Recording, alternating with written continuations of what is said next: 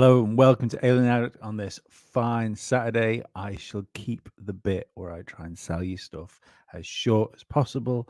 Obviously, do the like, share, and subscribe thing. Uh, we have podcasts, we have merch. Go and get them at the places where you get the podcasts and the merch from.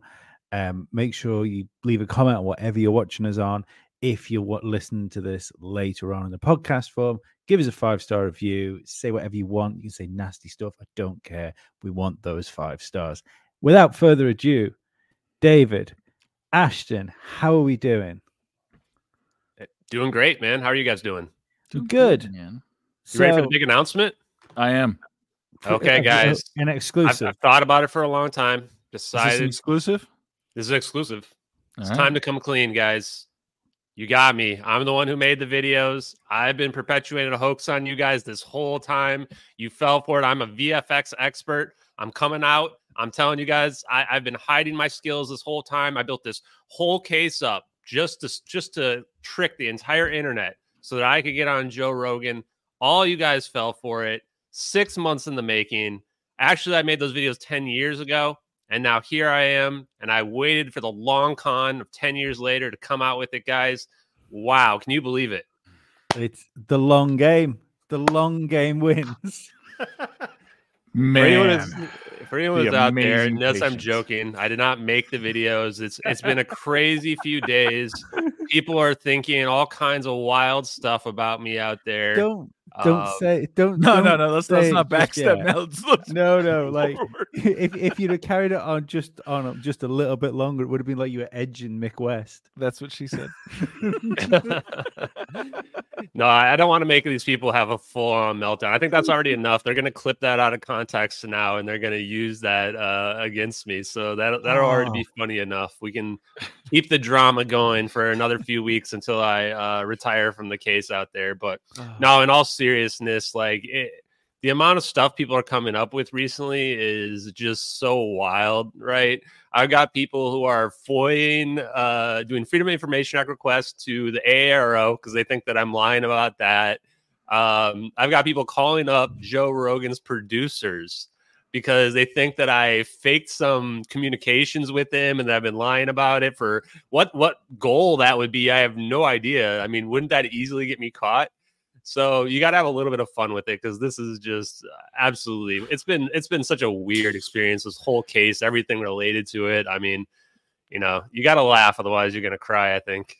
Well, I think the funny thing is when you consider like these big podcasts all kind of hang around with each other and speak to each other, the fact that you were on Tim Pool, then shortly after that you were on um, Infowars, it makes more sense than not that Rogan would have got involved in there somewhere along the lines. You know, I I I don't understand why that's broke people, but it's yeah. It, it's I didn't think it would be that crazy, like because you know I brought it up because there. I mean, it's it's like one of the biggest things that's ever happened, right? You have, I woke up one morning, I think it was uh, a little over a week ago, right? And I'm I'm getting in the, in the, the bath, or you know, okay, you guys got me. I like to take baths, but um, I'm looking at my phone, right? Looking at the messages. For that. That's, that's, for that, guys. Suspect right there. Real. I believe that's an Illuminati cult ritual. And you know, you look at your DMs and you're like, wait, that says Joe Rogan. Like what? Right. And so you look at it and you're like, this has got to be a fake account, right? And you see the 12.2 million followers. And I'm like, Not holy shit. right. and here's the and so it's like you're like, wow. And it, it's hard to not talk about, right? Because yeah. wow so I only told some people that are like, you know, my personal sphere that don't have social media and stuff like that, right? Right away. Um, because I, I also didn't want it to fall through because I knew that like I've talked to a lot of podcasters and everybody tells me they've got people that yell at them about not having me on, making up fake stuff about me, whatever, right? So I, I didn't want that to happen. And I'm sitting there thinking about it, and I'm sitting there going, man, this is this is wild. Like I'm a little bit worried about going on Joe Rogan because this is millions and millions and millions of people, right? And um, I had seen the hostile reactions that I've been getting, and they've only been ramping up. And it makes me worried about what would happen. This information goes mainstream regarding a lot of this.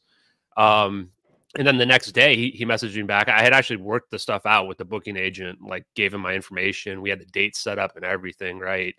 And um, the next day, he comes back and he says, uh, "I need to put a pause on this. Like, there's I, I've found these debunks. I think this might be a hoax." He saw the, the this Reddit post that's been pinned that they claim they found these cloud pictures, and we had done a rebunk of the cloud picture thing over a month ago. Um, and then he also saw he, he also links to me the Danny Jones interview, not any specific part of it, just like the whole thing, where it says like whatever exposed by VFX thing, which is just like that was just complete dishonesty by Danny Jones. Like, I mean, the one you were on. Yeah, he sent you the the, the show you were on. yeah, the show I was on. I'm like, and I and I and you know, I haven't gone, I haven't shown all the DMs, but like mm-hmm. I go back and say, hey, I told him the truth about it, which is like Danny literally falsified a fake description of that video, even after calling me several times to like bargain with me about what he should call it. And I kept telling him, don't call it something like exposed because it's not, and that's dishonest, and you're going to get negative feedback. And that was exactly what happened after you called it exposed. You had all these people. If you guys remember that saga of the Julian, I, I remember watching it live. Yeah, yeah, yeah they were. Everyone was expecting me to like get like burned or whatever, mm-hmm. right? And like it didn't end up happening. And then slowly, I was watching it live. That's one of the only podcasts I've watched live in retrospect and you could tell the people in the chat were getting more and more disappointed like their team's about to lose right and they realize that it's inevitable that they're not going to win it was that same kind of feeling and you get to the end and then people start trolling danny and, and julian yep. because they had to line about it and danny starts having a meltdown in the chat starts banning people um, that was hilarious. By the way, he really did funny. have a full on meltdown, and then he yeah, he had a full meltdown in his own yeah. chat. Was removing all these comments. He still has removed a ton, but even if you go look at there, you can still see there's a ton of negative comments because of the way he like treated me and the way that he lied about like what the the the summary of the the podcast itself. And if you compare to all the other stuff where he's talking to people that are talking about angels and demons and all this stuff like he never does anything like this right? But mm, for me for some reason it was this personal attack. So anyway i don't think joe rogan even actually watched it because i think if he had watched it he would he realize that's not how it. played out. Yeah.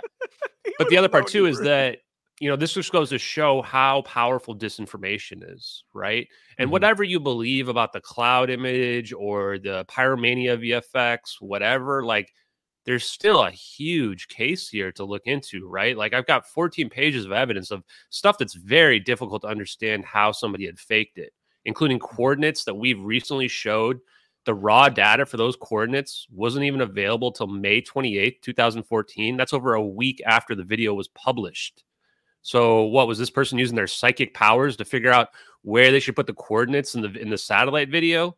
Like people have just got to come to terms with the fact that like so much of the details of these videos are so specific and just have there's no basis. Like we had a, a VFX artist in my Discord that basically come out and said, "What's the reference copy for this?" Because they've done so much work on movies and stuff like that that whenever you're a visual effects artist, it, you always reference something like you're trying to make it look like something else, right?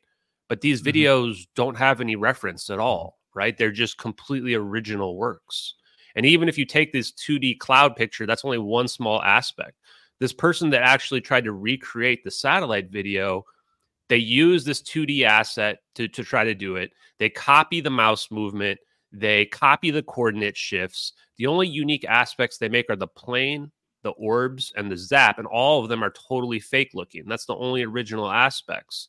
And so you look at this and you go, nobody's even come close to recreating these videos, even though they have something to copy the actual videos. Mm-hmm. And yet, the person that made them in a, a, a few weeks with no reference whatsoever, how, how, did they do it? Right? Like, there's still a huge debate mm-hmm. to be had here regarding this. And then, if you look at it from the perspective of what would somebody do if this is real and this is the government actually did this and has hiding this technology? They would go to literally any lengths to you know cover it up. They would easily fabricate a fake picture based on the videos and then post it on somebody's cloud uh, storage and then send them a message from an anonymous account and go hey here's this thing that you should go make a debunk video on. They would definitely do that no doubt mm-hmm. right? Mm-hmm. they would probably go a lot further than that you know? So I just think that um, the last thing I want to say, real quick, and then we can take some questions, is I was just posting something else today that was um, Jeremy Corbell and George Knapp on the Joe Rogan podcast from I don't know how long ago. I think it was less than a year ago. And um, Jeremy Corbell doesn't even know what a superconductor is, right? He's yeah. sitting there and he's going, Oh, yeah. And I was talking to this guy that got some device and he was reverse engineering it. And um, they, they, he was talking about some supercapacitors, and I'm sitting there going, "Wait, does he mean superconductors?" And then mm-hmm. they they kind of figured it out, "Oh no, he's talking about superconductors." And they're like, "What is a superconductor?"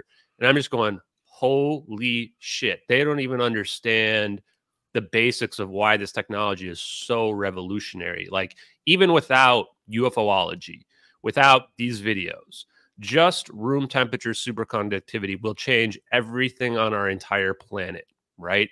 And this is also, I don't mean to dig at Eric Weinstein, but when he said he's not interested in room temperature superconductivity, kind of hurts his credibility a little bit because I, I don't know if he doesn't understand the implications or he just thinks it's fantastical and fantasy, but it's not, right?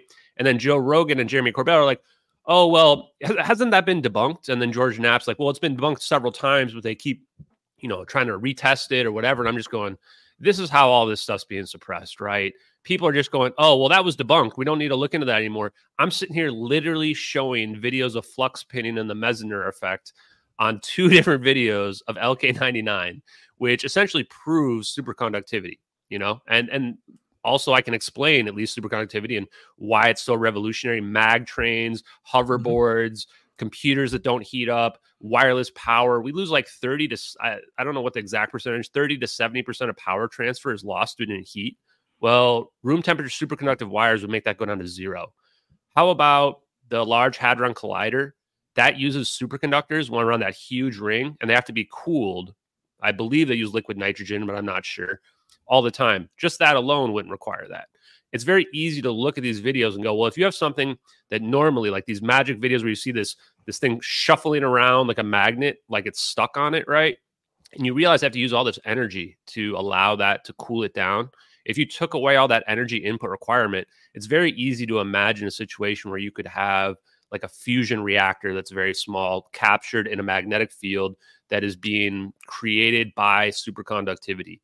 Um, and so that's the part where I, like I just don't know. The last thing I'll say, and I know I said that a couple times, is that I don't think we're ready for this. Like I, I just think when I see those interactions between somebody as huge as Corbell and Knapp and Joe Rogan, and they have no idea what the implications of room temperature superconductivity are. Um, it makes me think that wow, like we need to really go back to the basics with this. We're we're probably still years, if not decades, away from um, really realizing the implications of this technology and how much it would change our planet. And as much as it'd be great for me to go on Joe Rogan and talk about it, uh, it's going to go over most people's heads, right? And that's just we're just not there scientifically from the public perspective yet. Yeah, I mean, as far as the Rogan um, thing goes, when he, he's a good, he does a really good job at being the layman that people explain complicated things to.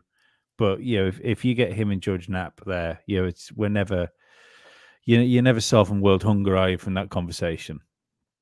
But uh, I, I mean, I'd still, I'd still love to see it. I'd still love to see see her on Rogan go and go go through it all again. You know, the um, it's been like from the minute you dragged it up, it's been the elephant in the room which wouldn't go away. You know, no matter how many people tried to shoot at it, it was it just stayed there. Um, was it you said the the uh, well, I think it was on a tweet or something like that that it was it was the interaction with Rogan that had made you decide to sort of retire from the case.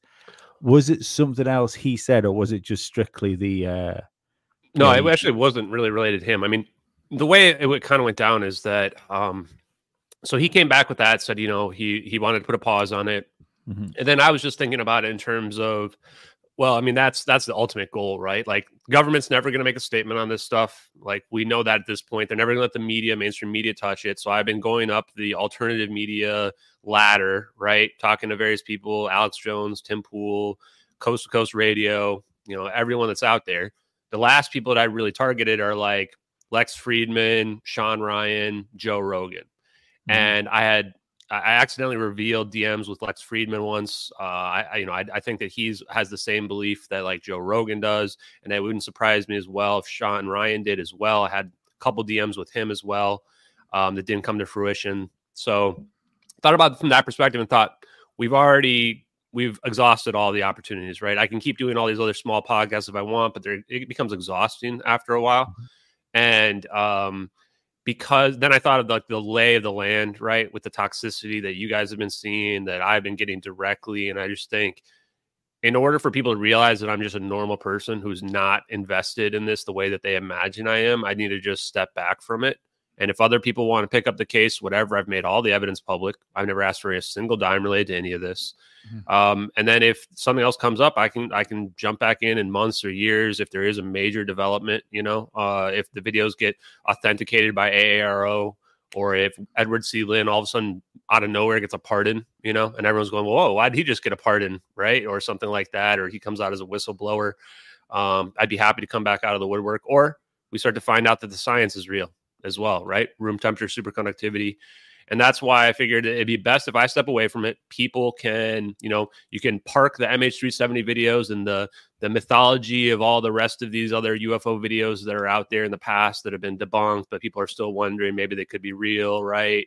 Um, and I'm happy with that. And then I can move on to the part, the part where I would enjoy, which is the science, right? The the room temperature superconductivity stuff, LK, LK99. There's supposed to be a new video supposedly coming out in March. I'm not sure if it's going to get suppressed in the West, but I've already got two videos that I like to show off. Um, and then the other aspects of it as well, like macroscopic phase conjugation, otherwise known as teleportation, um, and, and really anything else that comes out, you know, and that's that's the stuff that I'm digging into, the stuff that I'm enjoying. Mm-hmm. Um, and, and, yeah, and then and then we'll see in the future. But no, it wasn't necessarily uh, just Rogan. It was just like, okay, we've exhausted those opportunities. Um, you know, it doesn't seem like there's anywhere else to go with this. But the one thing I would say, if if Joe Rogan is watching right now or anybody else, I want to repeat what I said on the Danny Jones podcast because he asked me, how much do these videos matter regarding the case? And the answer is at this point, very little. I don't even need the videos to prove that this is a conspiracy, right? There's two aspects of this. You have the conspiracy, which is the narrative that most people believe that this was some kind of pilot suicide into the South Indian Ocean. That's objectively a lie. I'm going to go ahead and go on the record and say there's no chance that's how it played out. There's no evidence for it whatsoever. The debris that people think that they found was 3,000 miles away from the supposed crash site. 3,000 miles. Okay. This is not why didn't the debris wash up on the shores of, of Australia if it crashed in the South Indian Ocean? It is washing up in Africa, right? I just want people to get this through their heads here. Um, there's no evidence of that at all. So the conspiracy aspect, we can already just prove without any of that. The satellites and the spine and proving that the satellites are scanning the Earth every 10 seconds. We were able to prove all that without the videos whatsoever. What the videos allowed us to do was find out about the fire scenario. And that mm-hmm. explains why the plane never crashed in the South Indian Ocean.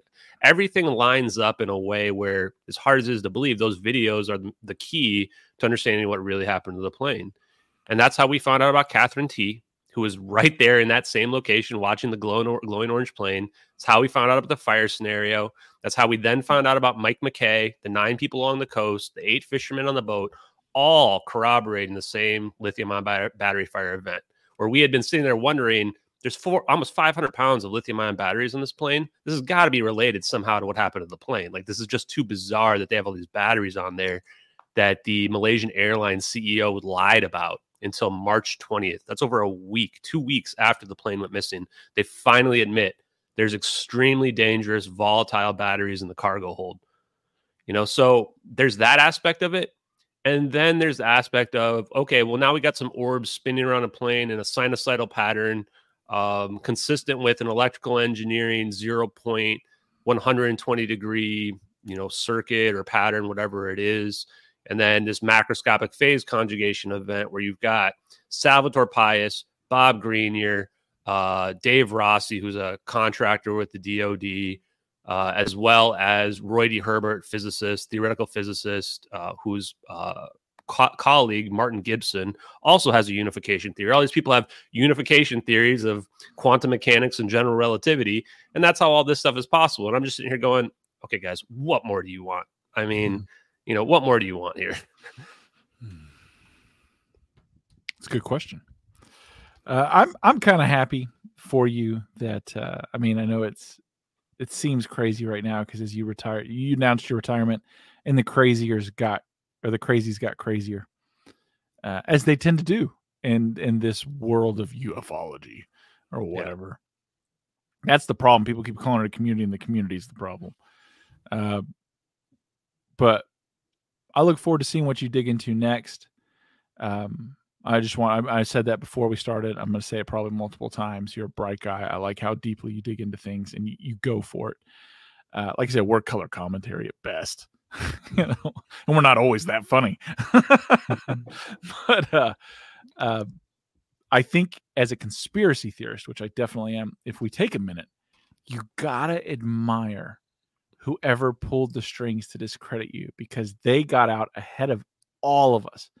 They helped you like it obviously shows to me like the Danny Jones podcast and that other podcast um, booked you so quickly. They released so quickly together. When we saw everyone come out online at like two in the morning against you, that controlled effort. And we're like, man, this is ridiculous. And it only boosted and bring more people to your cause. And like, wow, that backfired. Boy, were we short sighted. It was the it was the Damn. people as well. Long it was game. The, it was the jumpers guy on you know Yes. on social media. You is it um which one is it? John Green Greenwald or Glenn Glenn Glenn Greenwald? I always get them. There's John up. green. Greenwald. Yeah. Yeah. he's the one to the FOIA master, the dildo and FOIA master, as I call him, John Greenewald. Yeah, But apparently yeah, sells like, dildos. he just Sure. he he jumped on it. You know, you, the you had your guy from that, that did the um New York Times thing. I forgot his name as well. Yeah. That's all right. It's worth forgetting. Yeah, but it's, it's Uh, but I I it just it was just an amazing forty eight hours, and it, it, it, it to be honest, it, the craziest thing, and I think um one of the worst things they did was drag uh, J- Julian in because if from anybody that even bothered like scratching the surface of that, he didn't make sense. No. His YouTube numbers didn't make sense to the subscriber numbers he had, the guests he had. It, with the with the views that his videos were getting didn't make sense. Then No. when you went and had a look at his Twitter and he had like one thousand followers, you go, hang on a second, you've got two hundred thousand subscribers on your YouTube channel. That's impossible. Five hundred thousand. Or Yeah. five hundred thousand. 500. Yeah. Um, So, yeah, real quick, if I want to address a couple of those points there too, because so let's just say these videos are real, just for the sake of argument right now. Yeah. Mhm. And if so, then yeah, I think that if I'm looking at it from the intelligence community perspective, the ones who are trying to, you know, use uh, and counterintelligence to cover them up, right? Uh, they messed up big time in the beginning, right? They used their assets, Julian and, and Mhm. Danny. Those guys might have just been useful idiots. I'm, I'm not sure. Um, but you know, there's they have all kinds of connections to feds. So many. I mean, the guy was literally talking to the FBI. Curious, isn't it? He was talking to Jim Curious. Diorio, legendary spook, legendary Fed, while I was there, right? Mhm. So it'd been so easy to manipulate those guys, and I, and I truly think that they did get manipulated um, into trying to debunk me, right? And the way they came at me was very transparent, and it backfired, like you guys just said, right? Yeah. And and and when I look back in retrospect, like I've only done what three, four live interviews, right? It was Mhm. confessionals, Tony Merkel, who is like a class act, great Mhm. Guy, uh, Great guy. incredible, right? And then, and he even warned me afterwards: be careful which podcasts you go on, right? He gave me a little warning about it, and I didn't really listen. I just kind of thought I'm just going to do everybody. And so when Julian and, and Danny called me, I got really excited because a lot of people had been pinging me. I had no idea. I'd never watched any of their stuff before. I'd literally never heard of either of them before that. But I just Well, thought, oh, concrete before he ch- before he changed changed the name to like Yeah, just it's his name. Concrete has always been. I had book no idea about him though. I I'd never Yeah. watched. I'm not really big into the podcast game, right? I'd known Joe Rogan. That was kind of about it. A little bit about Mhm. Sean Ryan. Pretty much nobody else. And so you know, I'm I was excited to go on there. I thought this is another opportunity to do what I did with the confessionals, right? And it wasn't until I get on there that I realized, no, no, these guys are you know trying to debunk me. They Mhm. and, and that's not how they came across at all. Like they were duplicitous when they met talked to me about it beforehand, right? They didn't lead on at all. They both had me sign not uh releases, which is apparently pretty unusual because I even went on Tim Mhm. Pool and they said the only reason why I'm making you sign a release on Tim Pool is because he has a skate park uh, downstairs. Yeah, that makes sense. But these other guys were making me sign releases because they knew they were going to try to defame me on Correct. their shows, right? And they didn't want me to be able to sue them afterwards. Mhm. So anyone else, just as a warning sign, if they, anyone tries to get you to sign a release when they go on their show, walk away right away. That's a huge, huge red flag. Just a heads up on that. Um, and so yeah, like it, it's very easy to see how they might have been manipulated. Anyway, it did backfire, right? Because I'm just an honest guy, and that's what happens when you go at somebody who's just being honest. Is that the people that watch can see right through it? At least the people that aren't, you know, total idiots.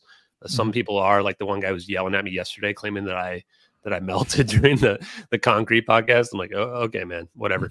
um, but then I think their big move was the cloud thing, right? Whatever Mhm. they did with that cloud thing, I don't know exactly how they played it out, right? Um, uh, you know, and I want to be careful here because what I'll say is that this guy who uh, who took the pictures has uh, threatened to sue me several times. Mhm. Um, even though I have him on record saying I've never said anything false about him, and he said, "Oh, that doesn't matter." In, you know, in Japan where he lives, like apparently defamation doesn't require truth or something. And I'm like, okay, well, good luck, man. Get Like, that good luck. settlement in Japan, douche. Yeah. Um, Yeah. but what I do want to say is that, you know, people have shown that it's extremely easy using AI to make a lower quality cloud picture into a higher quality one. People actually, even ahead of time, uh, many months ago, back in like September, used the like the cloud images of the the the moving screen, and were able to make a full screen picture from it using AI.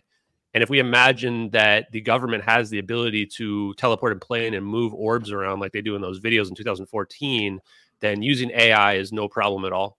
And if you look up the Vault 7 leaks, shows that the CIA, NSA, etc., has hacking tools for everything. Mhm. Putting a picture on the cloud is the easiest thing possible. Changing the metadata is even just trivial, right? Um, so it doesn't even require this person that found the picture, or he didn't even find the picture. That's the most ironic part. He took the picture and was told by somebody else who has Where a find it? completely inexplicable strange. story about finding it to on emails him on a burner account and says, Mhm. Hey, you should go make a debunk video. Like the whole story makes no damn sense at all, right? Mhm. But that was still a good move. So I'm gonna give props to the intelligence community. If these videos are real and that was their play, bravo. Good move because I- what what can I do there? Right? I can either go after the guy who's making this debunk video, Mhm. or and then I'm going to look like a douchebag if I go after him, right? Right. And he might not. If he's being a useful idiot, then that's the perfect defense for him, right? Because he, if he's not the one who like you know falsified the picture or whatever, then he can just play ignorant, right? And Mhm. he can just and he's not technically lying. Um, and then if I go into this this angle, which I just mentioned of oh, you know, the CIA or NSA could have made this picture and posted it on the internet, even back in 2016, they might have had it out there waiting to go right? Then people are going to go, "Oh, well, you're you're a deep conspiracy theorist. You're going into blah blah blah." And these are the same people that are saying that I faked pictures of Joe Rogan. So, uh, you know, I think it's a little bit hypocrisy, a little hypocrisy, but that's still a good play either way, right? Yeah. Because now you're going to try to discredit me no matter what I do, or how I respond to it. And so the way that I reacted to it is, well, I said. 2D cloud picture just doesn't make sense no matter how you look at it because we had already proved the clouds were moving and evolving naturally uh, the week beforehand. So, you know, to me, it's like I, I just don't care. And then the other aspect of it is this for the people that are skeptical, the people that are believers, whatever. Mhm. Basically, every single video that's out there has been debunked some one way or another. Correct. Right. They've even the one that I think was showing up last week with this jet and they've got the UFO out the window or whatever. They say, Mhm. oh, it's a reflection, whatever. Every single thing out there has been debunked one way or another. You know, so at some point it just becomes uh, an aspect of like you either look at the evidence and come up to your own conclusions or you just believe whatever you're told right? And it's up to each individual to come to their own terms whether or not they think the weight of the evidence is, is powerful enough or not. So just to loop it all back around with the joe rogan thing before he had uh, canceled the next day i had been sitting there thinking about the whole day going man i'm going to become a pariah if i go on this show. And i'm thinking what i'd like to do on that show is i was actually planning on retiring after that show uh, is what I had decided if if it went through. Because the way I was going to present it is say, okay, here are the debunks, here's the evidence. Everybody out there, you make up your own mind on what you believe to be true, right? Mhm. Um, because I think that's that's where we're at with this case at this point. And because he canceled, I think it might be even for the best. Where now the case can sit out there, the evidence can sit out there. People can hopefully chill out from attacking me for a while, and then maybe in the future something will come up which will corroborate it. And people go, "Huh, maybe that guy wasn't lying about it. Maybe that those videos are real." No, they're, they're, then they'll show the clip from the beginning of this show where you admit it was all you. I, that's, have I it. just think that that conspiracy is so funny. I heard, um, what's this guy?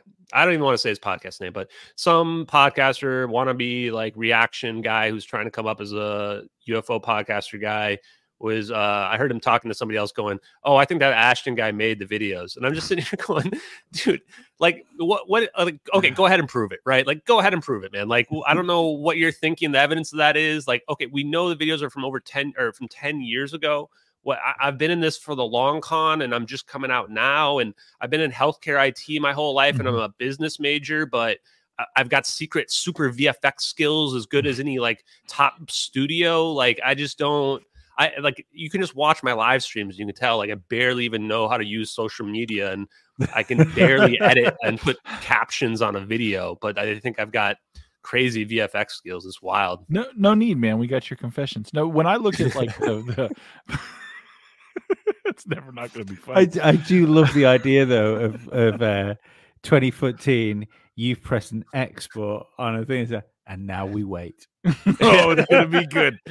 good. Ten years from now, this is gonna know. be. I'm gonna go on 70 podcasts, and I'm gonna get myself on Joe Rogan. I'm gonna re- reveal that I, I, made it up the whole time. Honestly, guys, if I had made these videos, I would have collected the hundred fifty thousand dollars. That's when I would have come out. Yeah. I would have come out and I've been like, sorry, Kim, I got you, bro. I made this. I'm like, you guys owe me. Here's the source work. I'd have it on my hard drive over there, right? And I would have collected that 150 grand. Hell, yes. I might even done it for 10 grand. Uh, you know, that one dude turned down 10 grand. Shit, I'm not turning that down. That's that's that wild. was the weirdest part of the whole mm-hmm. thing. Uh, no, what what really kind of sold me on the videos was the reaction from those two different podcasts and the green and all these things coming against you. Just sitting back and looking at it and going, why are you leveling both barrels at something that if you would have never addressed would have just gone away? Mm-hmm. You know what I mean? This is bizarre. But now that we see that if Joe Rogan's quoting it and people in his circle are quoting it, it's the headline thing, right? Yep. And then unfortunately, he talks about on his own podcast. People just read the headline. He just yep. read the title. That's what they you do, know? right? And you don't look uh, into so, the evidence. It's, and, and that's why on that. Oh, go ahead. Yeah, I'll just say on that, you know, golf clap to them. But yeah. uh, for people who really dig in, they'll they'll find your work. They'll, you know, they'll get in there and after it, and then you've woke people up. That's what matters. You know, the people uh, that you've woke up along the way. That's what matters. I'd be interested to know, like behind behind closed doors, what Alex Jones thinks of it, because I think that would be if if Rogan had uh, invited you on, then saw the stuff that was like on the surface level that you, that you can find really easy. Because I suppose the thing about this case is because it's gone on for so long now, and you've put so many hours in, especially like your public hours at live streams, you know, two, three hour our live live streams where you've been going over the stuff.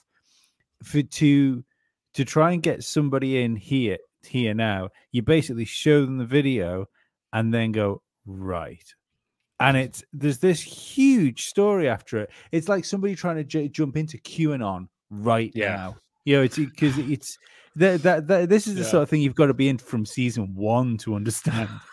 Yeah.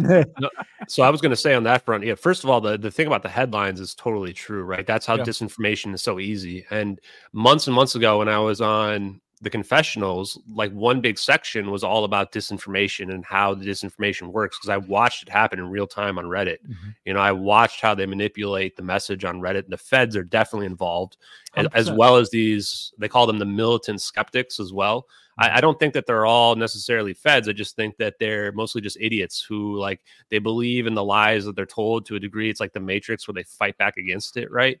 And this is the part too where like I wish Joe had seen this back in October or November, right? Because if Joe Rogan mm-hmm. had seen it back then, then we would have been able to get the information out there to a, a, wider audience. It would have forced a reaction from the government, right? And and before all these people had so much time to develop these like debunks that are out there um, and let it marinate in. But now you've got all the headlines, right? And nobody reads past them, so it, it's gotten to a point now where it's just not tenable to keep going forward, unfortunately.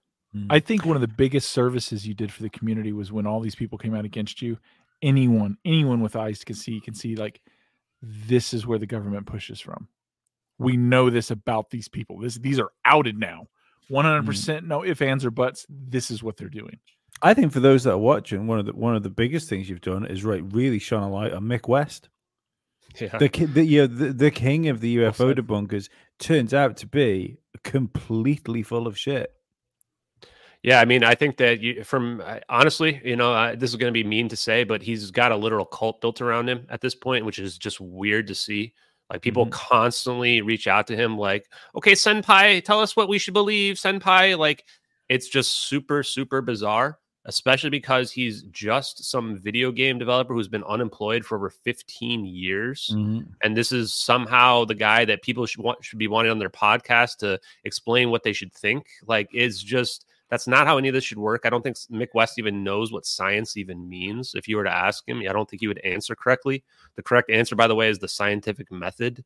Um, and, and yes, I think to some degree we've exposed him, but he's already been exposed so many times Yeah. where like his cult like followers are never going to uh, see the light, right? He's brainwashed them to such a degree that nothing that seems uh, unusual can ever be real to them. And the huge ironies, I've even got him clipped on it. I even got him clipped on one of these podcasts because he, he came out and started trying to tarnish me on some random no name podcast that's super, super tiny. And in the middle of it, he goes, uh, you know, these people get so stuck in their mindset that they can't they can't go back, right? And and then he and then he goes, and I guess people could say that about me as well. And you're just going, yeah, dude, exactly. like, yes, you figured it out. That's what you're doing. Like, I don't know what the deal with these people projecting their insecurities is, but the idea that Mick West looks at anything unobjectively is hilarious. The dude is the most by far biased, close-minded militant debunker that is literally out there anywhere and nobody should be platforming him. Nobody should be talking to him and giving him the time of day. He's not an investigator.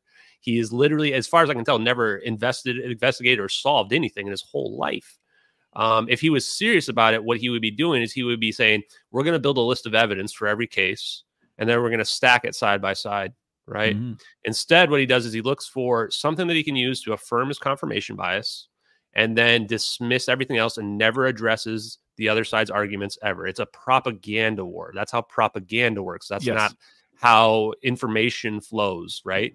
He's dodged me on three different podcasts already.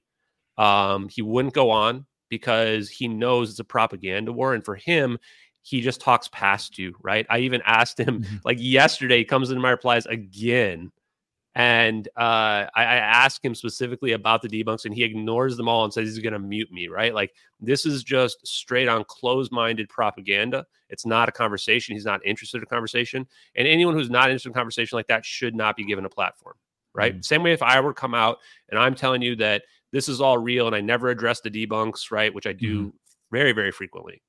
Um, so to me, when I look at the UFO community, I, I see just so much dysfunction on both sides. The militant skeptics are as closed-minded, if not more closed-minded. Uh, or they're just they're definitely more closed-minded than the people who are the you know the believer side. But both sides are just uh, two in their own head, two in their own uh, opinions to even discuss with one another, which is why I love what Skyfire News has been doing recently where we are bringing the people together. I mean, there's a lot of shouting matches back and forth, but at least people are talking to one another, and there is some element of getting the facts and the evidence out there. Because otherwise, it's just people talking past each other, right? Mhm. And nobody's addressing anybody else's arguments.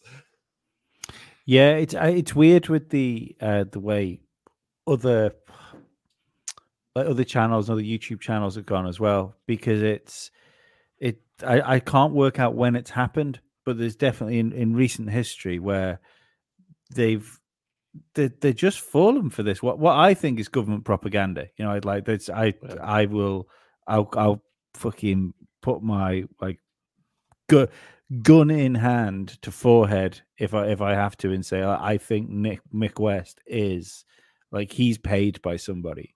You know, his his wages aren't just coming from Metabunk. It's not just the some. It was something like five million. I think he made. Was it uh, was it Signosis that made that game?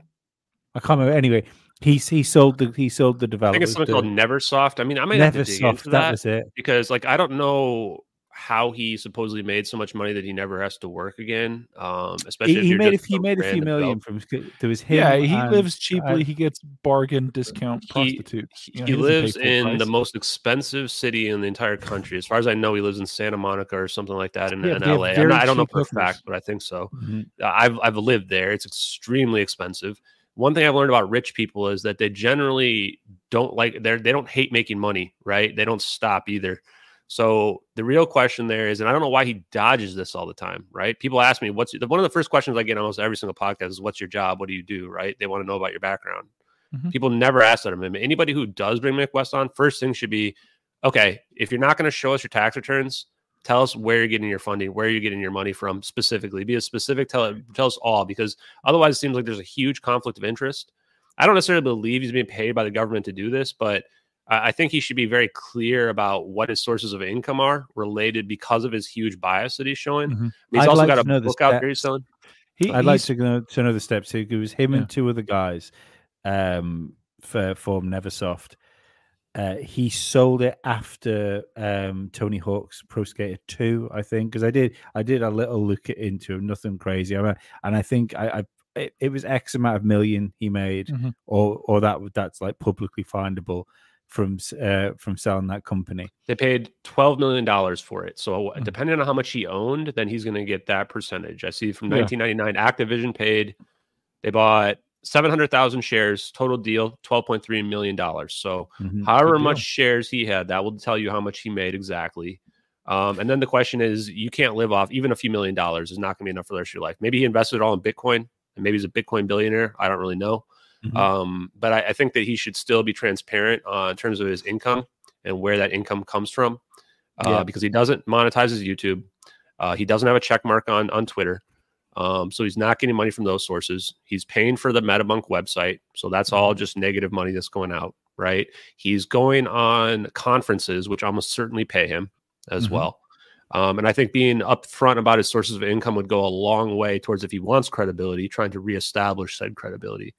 Um, I think I think the most interesting thing would be to be to be honest is how how he goes from selling that business to becoming this like the debunker. Where's where are the to becoming Mick West. yeah where where did where are the steps in between from uh fo- forming a company that makes a skateboard game to becoming like the like the mainstream authority on UFO videos. That that's the bit that doesn't make sense to me is how you get there.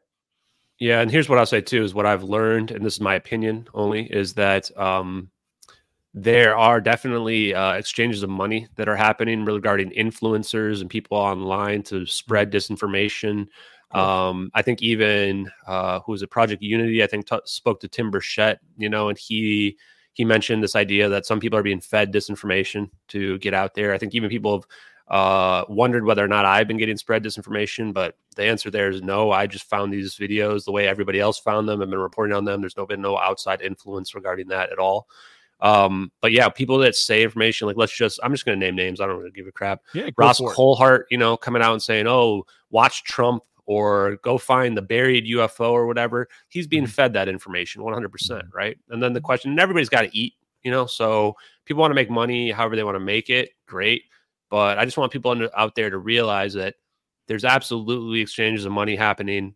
People are probably being told information to spread that they don't know whether or not it's true, right? And they're just spreading it. Some people are, you know, the useful idiots. Other people might be literally malicious. I have it on pretty good authority that there are even actual government scientists uh, and engineers that know a lot of this advanced technology is real and they have no problem just going and lying to the public and discrediting other people and Mhm. claiming that their ideas that are true are actually false. Um, and that's what Well, makes it so easy There was to a whole right? segment, wasn't there? There was a whole segment on a recent Rogan podcast where they were talking about sort of fake, like mainstream media scientists like uh, Neil deGrasse Tyson and stuff like that. You know, Yeah, what has he ever done? I, I would rather get my science from Mike I- deGrasse Tyson. I like the Yeah. the through the was the Cosmos show was good. I used to think that that Neil deGrasse Tyson was you know a legit physicist, and then you start Yeah. to see him talk about the stuff, and you realize this guy's probably never been in a lab in his whole Mhm. life, right?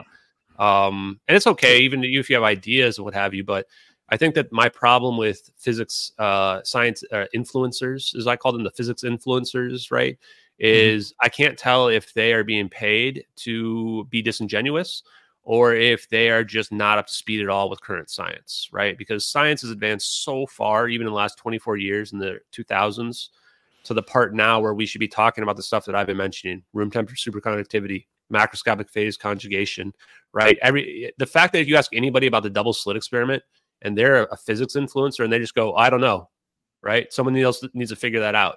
My question is, no, you're the one who needs to figure that out. Like, what is your opinion on how this is possible, right? Because the logical conclusion is coming to a unification theory of quantum field mechanics and general relativity. And once we figure that out, that's where all this stuff opens up. And this is where the crossover with UFOlogy comes into play, right? This is how we get crafts that are hovering around and how we can enable potentially uh, ships coming to us. Oh, and this reminds me of something else I want to talk to you guys about is yeah, LIGO. So LIGO is studying uh, neutron stars, uh, you know, um, combining and looking and seeing the gravitational waves, which according to Roy D. Herbert confirms his theory of dilation theory, um, which is a unification theory of quantum and macro as well.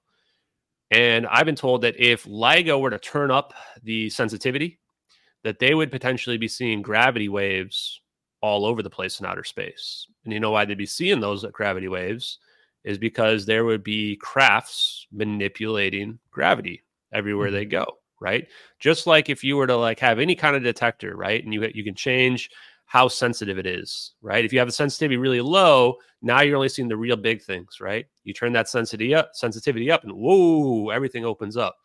You know why I like that idea? First of all, it, it is like, why haven't we done that already to see? The other thing is, if you think about SETI, for example, mm-hmm. the whatever the people that are using radio signals to look around in outer space all the time, uh, they're not finding anything. And the experts and the and the physicists will go back and say, well, you know, I've watched a lot of stuff about it, why they might not be finding stuff. Mm-hmm. And the answer there is, well, we're not looking for the right messages, right? Or they're using a different form of communication than what we would be expecting. And that actually makes sense. If there is a unification theory, then they may be using some type of faster and light communication. That might be possible. And if they're flying around there, they're not going to be using necessarily radio waves for it. They might be uh, using gravitational waves to float around, right? So we might just not be looking in, in the right way. Um, so that's something that I would like to have people keep in the back of their minds is what happens if LIGO changes the sensitivity? Are we going to see crafts flying around everywhere, the signatures of them flying around. Pretty interesting thought. The, mm. I, I, think it's interesting you talking about the scientists and things that are going on there and the research they're doing. Most, I would say, ninety nine point like nine seven percent of the population, we have no idea what any of these labs are doing. People don't even know where the labs are or what the labs are. And the thing is, most of these labs, especially the government funded ones, you can't get on the property of. They have tours, sure, certain oh, times sure. a year. You can see these facilities. They're not going to tell you anything. The people that work there don't talk about it. It's all classified. You know, they don't talk to anyone else about it. And would the people are like, well, if they knew this technology existed, they would tell the world, oh, Wrong. It's weaponized autism. All right. And they know it these people aren't going to tell anyone. They don't like to talk to people. You got That's non-stick pans now. Shut the fuck up. Yeah, be happy with Velcro, bro. Go back to your basement. Well, let's you talk know? about that too, because yeah. there's a few aspects of that that I've learned about. First is the aspect that a lot of these people who are really smart, who are engineers and scientists, they're not necessarily the most uh, social people in general, right? right? It's very easy to manipulate them, scare them, uh, make them feel like they need to be quiet we also have to realize that just from looking at the whole case, every another thing we've learned is that a lot of people defer to authority, right? Way more than we thought, right? What's the I don't remember the Milgram experiment, I think it is, where uh they you know the basic idea of like how the nazis would have killed all these people is because people just adhere to authority did what right? they're told yeah they do what they're the told electric shock though it's the electric shock yeah so they keep, they'll shock somebody until they die right yes. um and that's the same reason why some of these people will keep this stuff secret other people do it because they get off on it because they know that they know the truth and that they know that nobody else does, right? And they get off mm-hmm. on that idea of that. Then there's the people that are getting paid millions of dollars, and it may be a crossover of all these things that they have no. I mean, you have huge incentive not to say anything. If you're getting paid, you have inside information, you can profit off of it. Um, so if you look at it from that lens, you go, oh, okay, this actually makes much more sense. You know, Eric mm-hmm. Weinstein was talking to Jesse Michaels and Hal Puthoff. I personally think that Hal Puthoff knows for sure. I mean, the way he's sitting on a couch and just going, yeah, the aerospace companies have advanced technology. I know it for mm-hmm. a fact. I'm just going, whoa, that's like people should be listening to this guy, man. He's been uh, engineer for like 50 years with the government, you know, and he's just huge telling statement. you guys. That's a huge statement. Yeah. And um, and then you know, uh, Eric Davis is going, well, somebody would say something if that was the case. They couldn't be hiding this. Yes, they are hiding it. Mm-hmm. Eric Davis, get your pitchfork out, buddy. Start sharpening it, man. I'm just telling you straight up, they're hiding it. It's easy for them to hide, a lot easier than people think, and there's no incentive for these people to reveal it, right? And some of them are. Some of the mm-hmm. ones that are not fully within the government, that are the contractors. We heard this guy whose name he only goes by Nico. Um, he went on a podcast. I can't remember which one it was. And he had been a contractor for Lockheed. And he's coming out there literally saying, We've got teleportation. We've got, you know, I think he said like force fields, all this other very similar stuff that I've been saying. Right. And some of them do come out and say it. And what happens when they do? Everyone goes, Who's this guy? What's his credentials? Why, why should I listen to him? He's just telling stories. Right. And that's why it's so easy because it's mm. so easy to discredit people. Nobody ever goes, I'm going to go look into the science and see if what this guy's saying is true. They don't ever do that. They just go, unless I heard it from CNN or whatever my trusted authorities are, then I'm just going to dismiss it right out of hand. Yeah, that's how the that's how the you, real world plays out. You touched on something amazing there. You know, one of the things to say, what are their credentials? Where do they come from? Not only that, like they're like, so what are they publishing? Why aren't they publishing in peer review? It's like the people who work at these. So if you work at like Lockheed Martin. Really, you wouldn't work at Lockheed Martin. You work at a subdivision of Lockheed Martin that's housed in Lockheed Martin, that is then housed on a DOE property site that's under armed military guard. That's how it would work. Two, they got this guy out of a master's program. They said, Hey, bro, you're doing really good work. You're professor. We would like to hire you right now. Well, I'm working for my PhD. You could do that for us if you want. Nobody cares. I'm going to go ahead and pay you $700,000 a year right now Mm-hmm. Done. They don't have to talk to anyone. They don't want a conflict. They just want to do science. They're solving problems. That's what they want. That's what it is. That's what it is. It's even better you know, than that. So you ready? Because I've I've learned a little bit how this works, right? So some of them are just contractors. Even the ones that are the ones that are full yeah. DoD contractors, they're actually contracting for Lockheed Martin, Northrop Grumman. They're traveling around the country. They're going to these exact labs that you're talking about. They have to sign multiple NDAs every time they go into the lab. They have to We've sign an two NDA. Two of them on this show. Yeah, so I'm sure you've heard them. It. No, no, no, no. They're, they're my friends. We couldn't ask them anything about any of that though. And that's the funny part is like once anything they see on the inside, they're putting their phones in Faraday bags, right? They're making sure that this stuff can't be traced. Yeah. Um, nothing they use in there can leak out. So they're very careful. Like the people that are the smart ones that do talk are very careful about what they say because they can't break their NDAs, right? Um, but they can use some of the information to patent the some of the science on the side that they can produce That's in their own labs, right? Yeah. And this is how they're making the money, right? Is that not only from their contract jobs, but then they can have and even look at people like Sean Kirkpatrick. I'm just going to shine a light on this guy, right? The AARO guy that everybody hates. He actually has his own LLC, guys. It's not. Mm-hmm. It's not. It's a little spoiler alert. He's probably getting huge money for that. He knows the stuff is real, and he lo- he's lying about it because mm-hmm. he's getting a juicy contract from the government to do some of this exact same research, right? And I don't know mm-hmm. the exact nature of his research, but look into his LLC. Even Ross Coulthart blew up the LLC. Follow the money. You'll find out why these people are lying and you'll find out that they are hoarding the technology. And it is, like the conspiracy theorists say, is a group of elite people, the politicians, the rich people, whatever. They get connected to some of these people. They find out it's real. And then what's their choice? If they know about some advanced technology, let's say they've got some kind of over unity device, a free energy device, right? That you can unplug it and it's just producing energy there. It doesn't require gas or anything and they're paying money for that, why would they reveal that to anybody? Right? What mm-hmm. first of all, you do reveal it, everyone's gonna go, You're lying, you're cheating, you're a scumbag, there's no way that's real, you've got secret batteries in there or whatever, right? Then the other side of it is the people that make that whatever just want to profit off it themselves, right? So mm-hmm. if people are doing that, they don't want other people to know because the more people that know about that, the more competition there is, the, the more the price gets driven down, right? It's just basic economics. Um, and so what that develops is this two-tiered system. You know, it develops an elite that has access to this information technology. There might even be medical healing technology out there that the public just 100%. has no idea about that people would think is like crack crackpot technology, um, because that's what this kind of unification theory can lead to. That uh, I haven't really dug too much into that, but it wouldn't surprise me. And this is also what leads to this breakaway civilization, right? And I wouldn't think of it like there's a hidden civilization. There might be, but I don't think of it that way. It's more of like just the elites end up forming this uh, covert group, like it's a big club and you're not involved, right? Mm-hmm. And that's mm-hmm. what the breakaway civilization is. And it's just like how they say it's not what you know, it's who you know. This even goes back to the plane, right? When I start to think of the motivations for why you would do this, is that it's such a huge risk to show this technology off in case videos like this were to leak. Somebody potentially had to be pretty important on that plane, in my opinion. That's why I like the VIP scenario, right? Somebody was on that plane that was important that was connected, that was in this circle of elites in this breakaway civilization, and that's why they did it to the plane. Because otherwise, they don't give a shit about those people. They're just going to let them crash and die. Exactly. That's the Mm. government. So one of the interesting things, like you're talking about these different companies and contracting, uh, that's how all it's done. Nobody ever really works for anyone. It's all contract. Everybody's a contract. Yep. Very few people work for anything. If they do, it's very specific agencies. Um, like here's a great one of an example. I don't know if everyone's aware of. Have you ever heard of Radiance Technologies?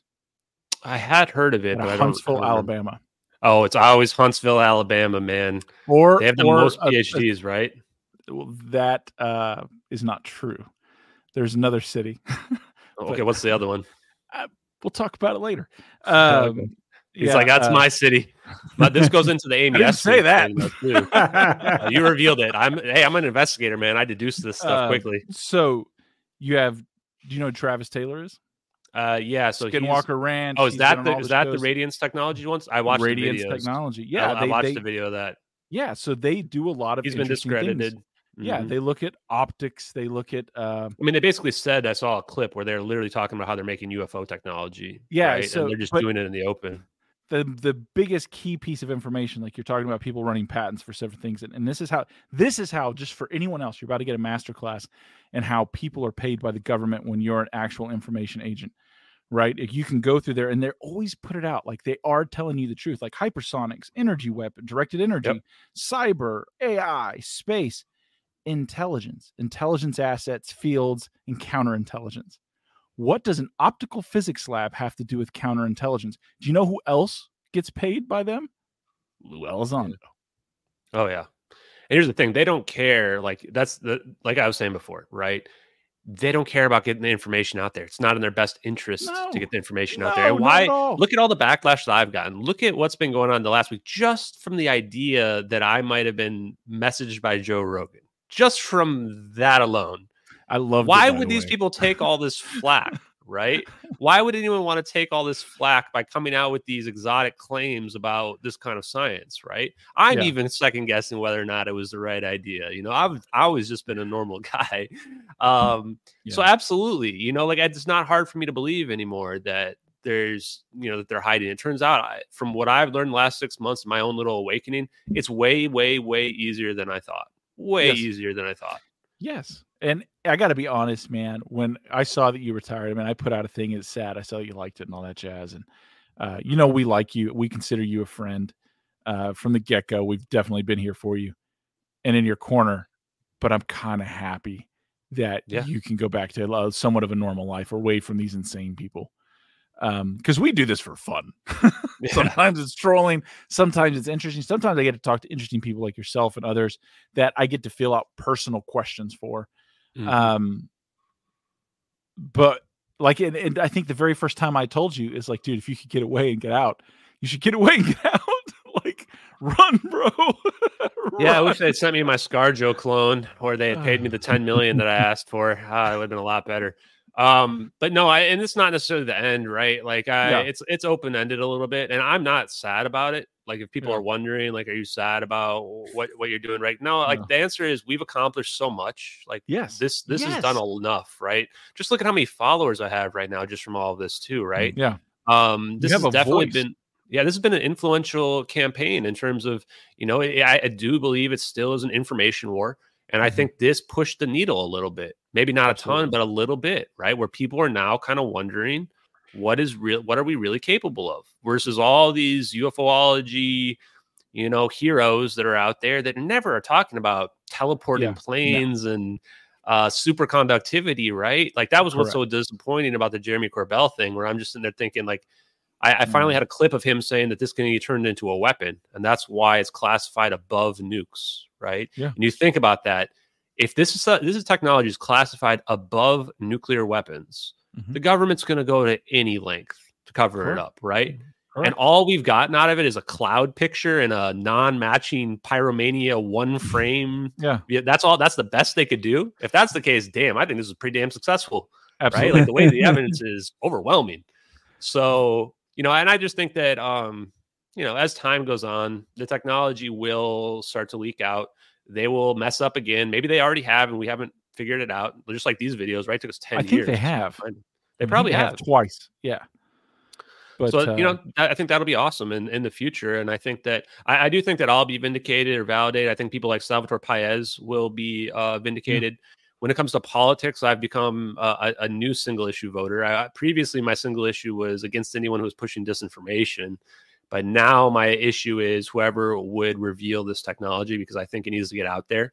And I think that then the only question is, and I had a great space with Jake Chansley about this uh, earlier this week is how do we get the information out there without somehow disclosing the doomsday weapons right i do Yeah. not want north korea to have a doomsday weapon or uh, some Idaho. terrorist organization Mm. yeah or exactly or some kid who you know has been depressed and has been lied to by the tv and now feels like he wants to press the button you know Correct. so there needs to be a way to do it and i think that jake had a really good response too actually. Like i he impresses me every time i talk to this guy and people want to call him the qanon shaman all this bullshit fake bullshit which he's definitely not. Um is that you know he said that we would develop legislation around it. We would find ways to detect when people are you know the same way we do when people are trying to build bombs right? Is Yes. there's various ingredients in order to do it. If if this technology is really quantum field theory and general relativity then we would have some kind of gravitational detector gravitational wave detector right and we see somebody trying to mess around with it and we go knock on their door right and Yeah. we background check them or whatever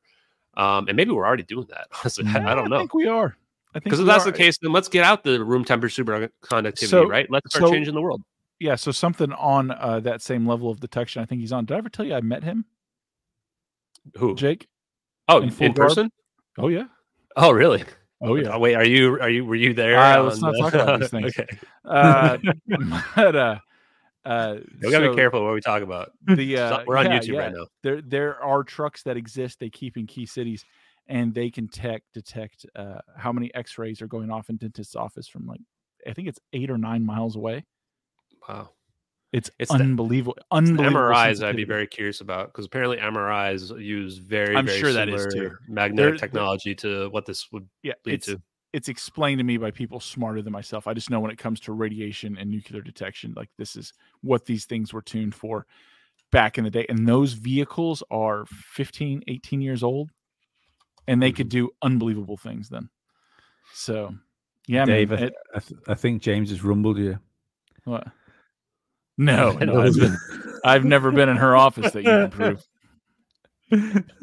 I mean, But now he's a he's a really cool guy, and we talked uh, about advanced technology, um, suppression of it, how to get it out there, and we had an awesome space. There was like 300 people in there, um, and uh, yeah, I, I just think that it, it's funny because one of the first things I learned was not to prejudge people and to just go back to the basics of how what I thought about all the people in UFOlogy and then the whole world, right? Because I, I am 100% also certain that people have like disinformation campaigns run against them. You know, Jake Chansley was absolutely one of them. If you want to call it a psyop or whatever, right? Mhm. They they run disinformation against him. I'm sure they've done it to people like Tucker Carlson. Uh, Elon Musk has had it happen to him as well. Rogan's had it happen to him during Mhm. COVID, 100%. Kari Lake, I think, had it happen to her during the was it Arizona election as well. All of a sudden, there's all these weird attacks going against these people. You can kind of see it because you see the same patterns. Uh, I would argue as well. I know it's I, know it's not a cool cool thing to say. You got to be you've got to be pretty wary about what you say about what it was on YouTube. Uh, I'd argue Alex Jones as well. When you actually Oh, yeah. break down the 100%. amount of time he spoke about what he was supposed to be speaking about, it's a fucking minute like segment of a show. When Yep. the at the same time he was getting raked over the coals for that, I was listening to uh, another podcast, which is a really big po- pod- podcast that was doing like a three, four hour show on that one thing. Where's the Where's the trouble there? Where's the trouble with that? With with that? It's just just Jones. Yeah, I mean Alex Jones definitely, right? I mean, you look at the whole uh Sandy Hook thing in terms of what happened with him, and they they vilified him to the to degree, the right? Yeah, I was trying not to. As well. yeah, yeah, they yeah, vilified him. You can look at the Donald Trump situation, even where you, they polarize people to a degree where now the truth no longer matters, where it's just a matter of they're bad. They also Mhm. did it to Andrew Tate, right, and the Tate brothers. Um, Mhm. They, they do it to anybody who they think is an influential voice. Who oh Russell Brand as well. I mean, Yeah. there's I could go on for days. Who they Um, don't have hooks into it Right. some level. Andrew Tate. Yeah, Tate. if they don't have hook, and those are the people that I want to listen to because those are the people that I think are not being controlled. The ones that are not being controlled, those are the people they go after, right? They Yeah. will find anything about their history, they will blow it out of proportion, out of context, whatever is necessary. Some people make it easier than others. Andrew Tate made it really easy, right? I mean, he he was running a cam girl operation, and then they just convert that to human trafficking, which uh, is Yeah, because it least tur- a- it hey man, turns out- it turns out- easy. it turns out easy. if if you work in the sex industry, you you haven't got like the highest moral fiber when you need to be turned. yes, it's pretty easy in those cases. it? and then with Russell Brand, right? Like he Yes. slept around a lot, right? So Mhm. they find a weakness there. They go back 20 years. They find somebody who can tell a story. Um, and Joe then they crucify drugs. Like Joe, Joe Rogan is, is an open drug user. You know, he's an open cannabis smoker. He's an open psychedelic user. User. So the minute they had a chance where they could use like odd drugs to try and use on him, they they used it there. Yes. Um, the, but the Andrew Tate Tate thing, I can tell you, like the the podcast he was on, where they decided they need to go out with him, and it was the, one of the first times I ever heard of the guy. I Yeah. can't remember what the pod, podcast was was called, but it was like him and there was a glass glass window behind him, and it was when he was talking about lockdowns, and he was saying, if you were rich, this didn't exist Yeah. because the minute That's it looked went strange, after him. I got on a private plane and I flew to a different country. And it- That- was at some point someone's listened to that and thought, you're, you're fucked. Oh, 100%. And it's funny because I, th- I think the Andrew Tate thing is one of the most eye opening experiences from a red pill perspective for me regarding that because I had no idea who the hell he was. And then all of a sudden, No. I'm seeing the attacks against him, right? And in some degree, it elevated him, but what they're not, they don't really care about elevating. What they want to do is polarize the person, Mhm. right? He was a, Br- he was a British Big Brother contestant. Yeah. And now Yeah, then he just it? Yeah. I that. That's that's apparently his background, right? I, I had no idea who he was. And I'm sitting there talking to my parents, and, and everybody's going, "Oh, he's an evil person." I'm going, "Dude, I've literally never heard of this guy. Like, why is he all over the place all of a sudden?" It's like, "Oh, because there's a huge disinformation campaign, right?" And I dug into it. We're not going to go into all that now. Yeah. Um, Mhm. but absolutely, I'm 100% convinced that the U.S. government was involved in the disinformation against him in general. The reason why I wanted to bring it up is because I see the people that get fall for this level of brainwashing, even in the UFO community. One thing I didn't expect in the UFO community is that there are political lines that are drawn in the in the UFO community itself as well, right? You'll see a lot of these people on, on either side, on the side that think the stuff's real or the side that is Mhm. skeptics or whatever. That uh, it doesn't matter what you're saying; it matters of what your political allegiance is, right? They go, "Oh, Ashton's been talking to the QAnon shaman," and they literally propagandize it and try to polarize me by association. Mm. Um, and and to me, that's that's also just straight up propaganda and deception. The people that are doing that out there. I've been Um, let down, especially but there's there's Yeah. been a couple of people where that have been on this show. In fact, that uh, yes. Like uh, like one or two of them I already had a low opinion of, but like they even they managed to let me down. Yeah, and somebody was also posting. Uh, I think Theo Von is somebody who I didn't really know. He was. I used to watch him in uh, the Road Rules MTV. What's it called? Uh, challenge shows. I don't know if you guys are familiar with those from about twenty years Yeah. ago. long time ago. Yeah. So yeah, the Real World Road Rules. That used to be the two big reality shows on MTV. Mhm. He was. I remember he was one of the contestants on that. And he was one of the the people that kind of was a good persona. So they kept having him come back on. And now he's a big podcaster, right? And he seems like a really chill, cool guy in general.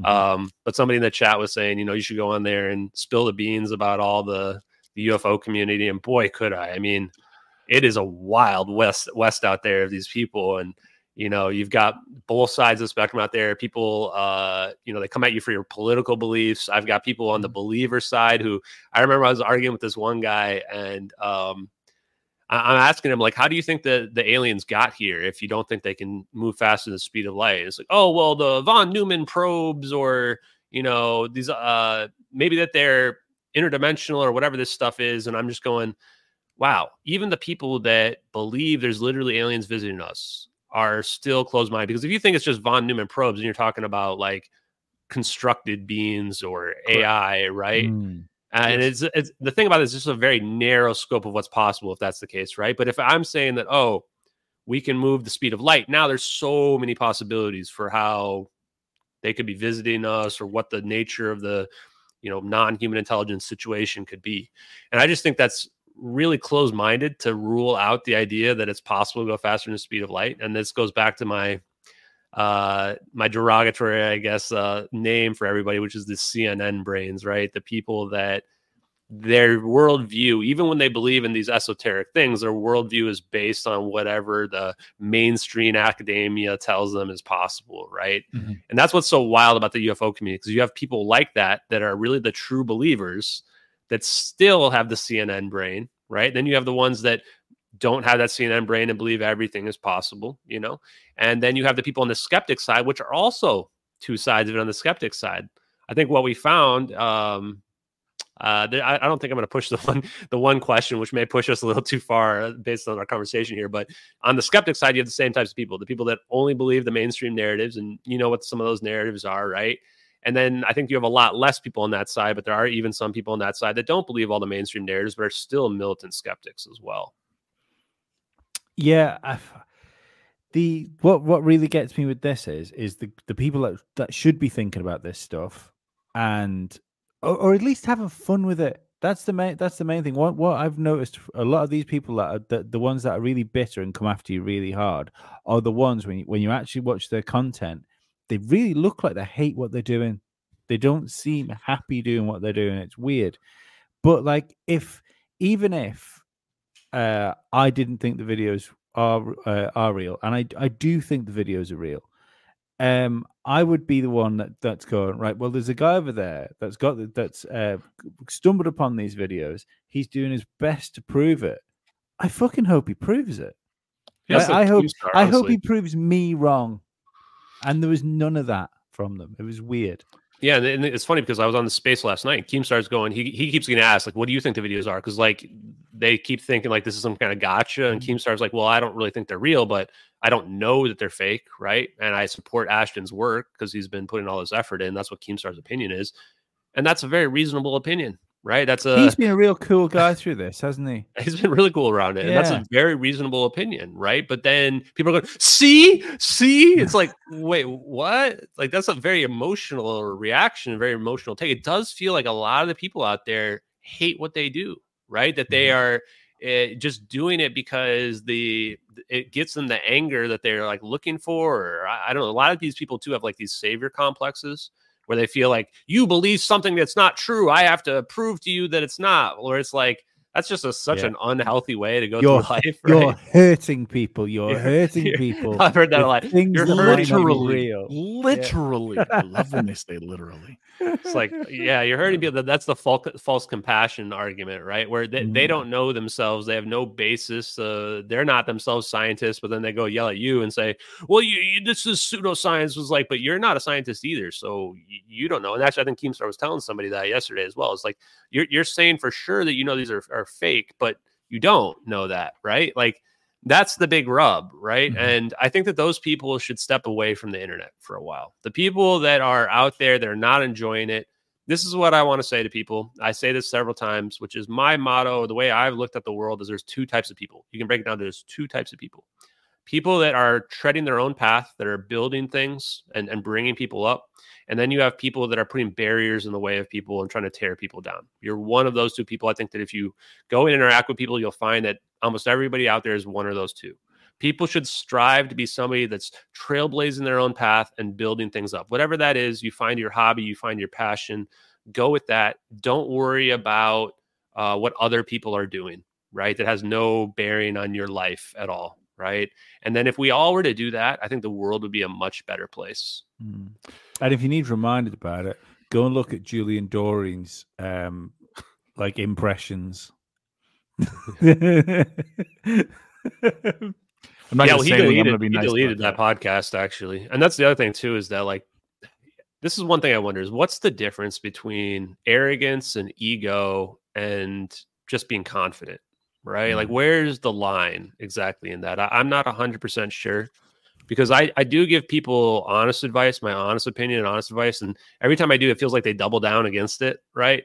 and then, mm-hmm. like, I've, you know, going back to the Joe Rogan side, I literally told people, I'm not lying. Stop trying to do this. It's just gonna, you know, uh, flip on you in a really, really bad way. And they keep doubling down, even after I show the DMs. Mm-hmm Mhm. to the Skyfire people like the other day. They they doubled down and again. Then they start saying, "Oh well, there's no." There's no uh, verification tag, so he must have fabricated. it." I'm like, guys, stop doubling down. I'm not lying. They just they don't ever listen, right? Mhm. And um, that's that's kind of the scary part about it, in my opinion. If they just listen to me and listen that I'm just being honest with them and and took the honest advice, uh, you know, I think that there'd be a lot less of this turmoil and toxicity and going back and forth because I don't like it, man. Like you guys probably seen some of my troll hunt videos that I've been doing, right? Because I just think it's kind of funny how like emotional some of these people get about something that has nothing to do with them, right? And you read the comments and they're so over the top um, that you know you can't help but like find some humor in it. Uh, but that wouldn't be necessary if people just chilled out and focused on their own stuff. Stop doubling down on trying to prove that I'm a liar or I'm wrong or whatever it is. Like, even if I'm wrong, right? Who cares, right? Like, what? It holds no that- bearing on Yeah, anyone's life. It- there's no effect, and people take it so personally that you Yeah. have an opinion. It's bizarre. It's bizarre. Yeah. Have you found Um, it difficult at any time? Like just just the amount of negativity? Because Um, it's been a really. lot. Yeah, it's a lot. But the thing about it, guys, is that you know, I'm over 40 years old. I've seen the internet start to finish in terms of social media. And Mm-hmm. when I was younger in my 20s, I was probably one of those trolls as well, the the, the bunker skeptic type people trolls. I'm honest about the fact that I used to be a CNN brain type person as Mhm. well. And you just learn to deal with it, right? You learn to take it in stride. You learn not to take people's uh, outrage too seriously. You learn how to get over it, right, and move on. You Mhm. learn how not to take it too far. And I, I think that that is a skill. Weirdly enough, it's like Yes. actually a skill on social media. Mhm. Um, and, and I think even going back to Keemstar, I think he's the master of it, right? Like he's unshakable. Everybody tries to cancel him. He comes back in a very cool, leveled manner every single time. I'm not on that level, but I'm pretty damn close. Um, and that's what I think makes it good for me is that it doesn't matter how many of these people come after me or whatever. The only thing I do get worried about is that some of these people like might like physically come after me because they get so upset. Like some of these people are actually really pushing it, right? People are actually trying to take my take my job away now, you Yeah. know?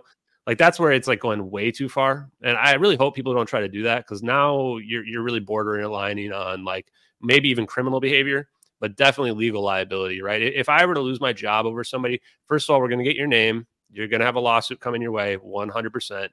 Mhm. Um, and I, I don't want to do that to anybody. I really, really don't. So people that are going that far with it, you, you need to take a, a step back, get off the internet for a little while, realize like what your behavior is like, and and really reflect. Honestly, There's no end of crazy people in these things, and it, it blows my mind. I mean, not really. I mean, I get why crazy people would be attracted to it, but like the physical thing, that's real. That's a real concern. You should be concerned. yeah. Uh, they make pocket-sized handguns for a reason. Three Sig 365, highly recommend it. Highly recommend it. Get the 15 or 17 round mags they have now for them. Uh, I mean, it just fits in the palm. It's fantastic. I didn't even tell you the ammo you need. But uh, I may come back for you for those uh, those Oh, uh, side Right. recommendations, but um, Yeah. yeah. just for the record, in case you know, I'm not suicidal. I actually don't have a firearm, so if somehow I end up dying from you know two bullets to the back of the head, you'll know it wasn't me. Um, you know, and I, I'm not afraid either, right? I'm just I'm not Yeah. afraid of any of that stuff. I mean, I think that you could rationally argue that if this stuff's real, there should there might be a physical threat. Uh, I just don't care. I don't know. I don't I don't know if that's something If- that's good with me or was- bad with me. if it was physical, it would have been done already. Um, yeah, I think that's they, probably the have stopped right? your climb, and and the Yeah. social trolls are out. And like someone had said earlier in a comment, I'm sorry, I can't remember who said it, but this they put this out so long ago. Somebody war gamed this, right? Somebody just all Yeah. right. At some point, this may come up. What are we going to do? Uh, Yep. And as technology advances, they do. Again, like to me personally, when I see when they all came out against you like that, and it made me go, "Wow, there's something to this and to this guy." Um, those were long-term seeds. They didn't care how the podcast was curved. They didn't care that it did that. What they wanted is the day Joe Rogan or Sean Ryan or someone like that came, they just saw the headline and like, nah, I don't want to do. You know, they I want to draw enough doubt Mhm. and and Correct. controversy that they That's all it won't look at it because they need to stop the growth, right? Like you said, and Yes. interesting, those debunks always came out when there was a big peak, right? The 1st Mhm. debunk came out on Reddit by a one day old Reddit account when it got too busy on Reddit. Like that was for like ten days. Every single post was about these videos in August, and then they make it go away, with one fake debunk that doesn't even match. And then I take the reins. They did not expect that, right? Because Mhm. that type of disinformation works almost all the time. And then people Mhm. stop looking at it. And I took the reins and I pressed it. And we even got Kim Dotcom on there. And it got to a point where I was getting like 20 million impressions a week, right? And that was just me. Like the case was getting 100 million impressions a week, probably from people. Mhm. And then all of a sudden, this cloud debunk appears out of nowhere, right? And now it gets all gets shot down. Stop looking at it, everybody, right? I, there's no accident there. Let's just be honest. I don't think there's Yeah. an accident there. Mm-hmm. I And- think they were late with the cloud be- debunk because if, if if they'd have got that out before the the video of the of the orb penetrating the cloud where you could see it going through. That was the problem, right? And it was weird how it came out right after that because it was that Yeah, same yeah. week, as if they were like Yeah. working on the plan, right? And they're like, "Oh shit." He just Yeah. showed that the cloud, the orb is penetrating the cloud. Now they know that there's no way it could be 2D assets, right? Mhm. And they're like, just push it out anyway. Have all the people on social media, all the skeptics retweet it in the middle of the night. And that's exactly Yeah. what happened, right? yeah. Yeah, I mean, they, that well, they got I mean- Kim to step away. They got Yeah. Kim to step away. And uh, I don't really want to go into Kim. I like him. Uh, No, you know, no, I yeah, talked to him. I it think he's a seems guy, interesting. but Yeah. um, you know, his assets are controlled by the U.S. government, um, like 100% controlled by the U.S. government due to the the copyright lawsuit against him. Mhm. Uh, so you know, one of the methods of disinformation is what they do is they they get people on your side, and then they have those people flip, and then what that Mhm. does is it changes everybody's perception, right? Uh, it's a very very powerful way to do it. It was interesting. Like w- with that shifted, it shifted a lot. And again, like as I was watching it, I was considering is no one was paid out, right? Nobody actually met the bounty as Yeah, well. no, it's So amazing. um, one thing I want to say too is that there's from the science. Let's go into the science perspective, getting a little less out of the trolley way into the science perspective. Um, one thing that I found and I posted the other week is faster than light communication is possible, right? If we can teleport a plane, then faster than light communication is also possible. That's much easier to believe. Um, and the guy that figured this out is guy's Nimtz. Uh, he is, I believe, German, and he had this Mhm. quantum tunneling experiment where he set up these prisms and he shot light through them. And he found when he shoots light through the one prism to the other one, the area in between just gets instantly transported to the other side, like just completely skips the whole area in the middle. And therefore, the information you can create a faster than light communication system using this, Mhm. just like you could use like Morse code or something like that, right? Mhm. To be able to communicate between two distant points fast, faster, as fast as the speed of light, actually faster than the speed of light, instantaneously. And it was argued that it was evanescent waves that was causing it. And uh, so then in like 2005 or six, he was supposed to prove it, and he just didn't show to the experiment, just didn't show up. It wasn't until 2019 that two other younger scientists recreated the experiment and proved that it was real and won first prize in a physics experiment doing it. Now, why is this also interesting? I dug into this, and I'm actually going to do a post at some point when I get some more time on my hands Mhm. where I'm going to do a follow up post to my other faster than light communication post from last week, where I dug into this. I found out all that information, and it turns out as well there was people, one very well read person on actually a, a Reddit related to the EM drive, the electromagnetic drive, this cone that they Mhm. can shoot microwaves through. Yeah. it was actually arguing that that worked via the same evanescent waves that the faster light communication works. Um, and I went, whoa, now we're starting to realize like I always thought this EM drive thing seemed like it got suppressed where people are going, yeah, can't yeah, it was a huge deal have-" there for a while. Everyone was like, "This is the future," and then it was And it's gone. yep.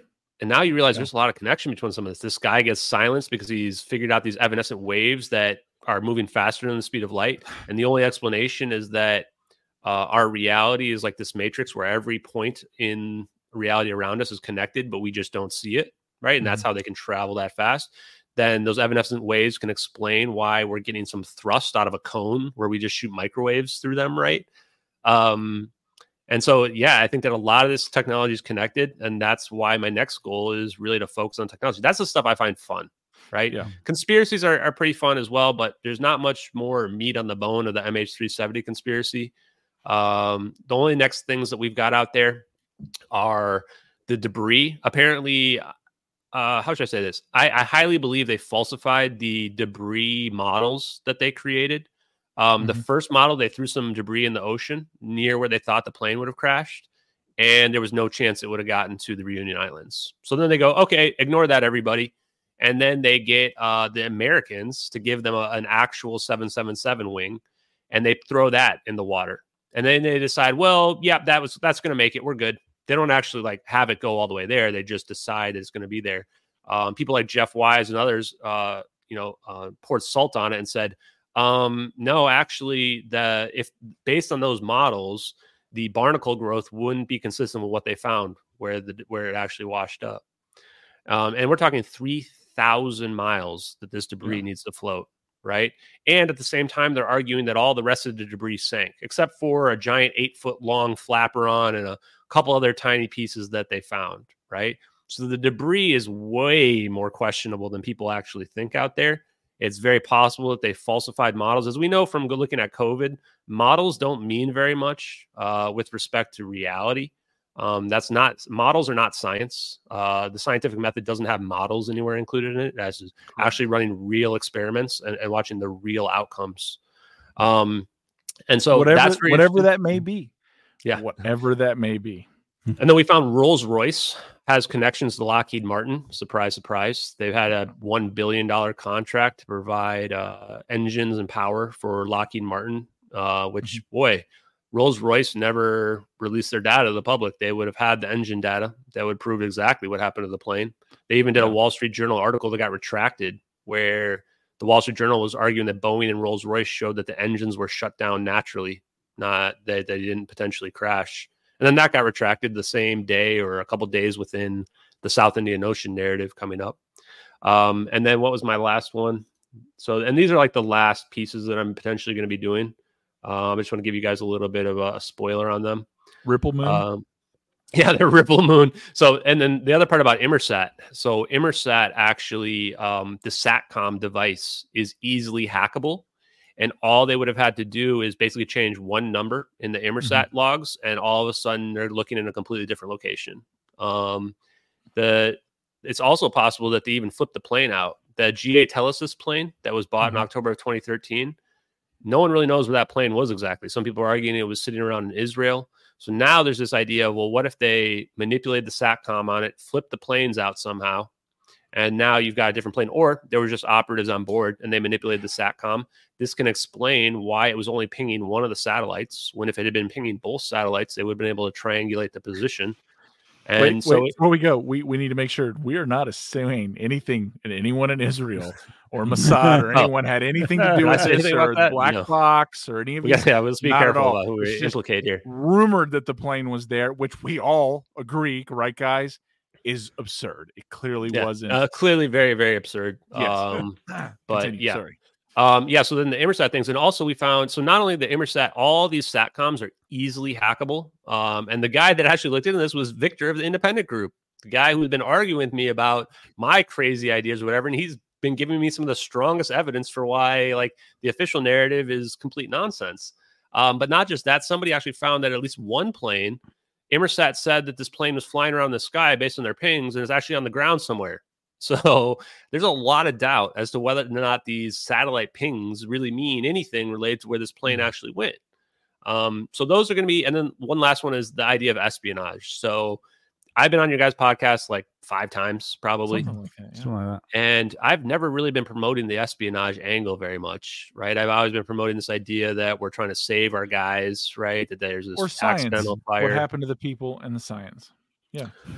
Uh, oddly, oddly I, enough, like from the whole story, I've always yeah. been down with the disappearing plane. It was the government being kind. I couldn't get. Yeah, that was the part that most people yeah, can deal with, right? I was always that. Exactly what I'm getting at is that the biggest thing a lot of people have the issue with is governments doing something out of the good of their heart, you know.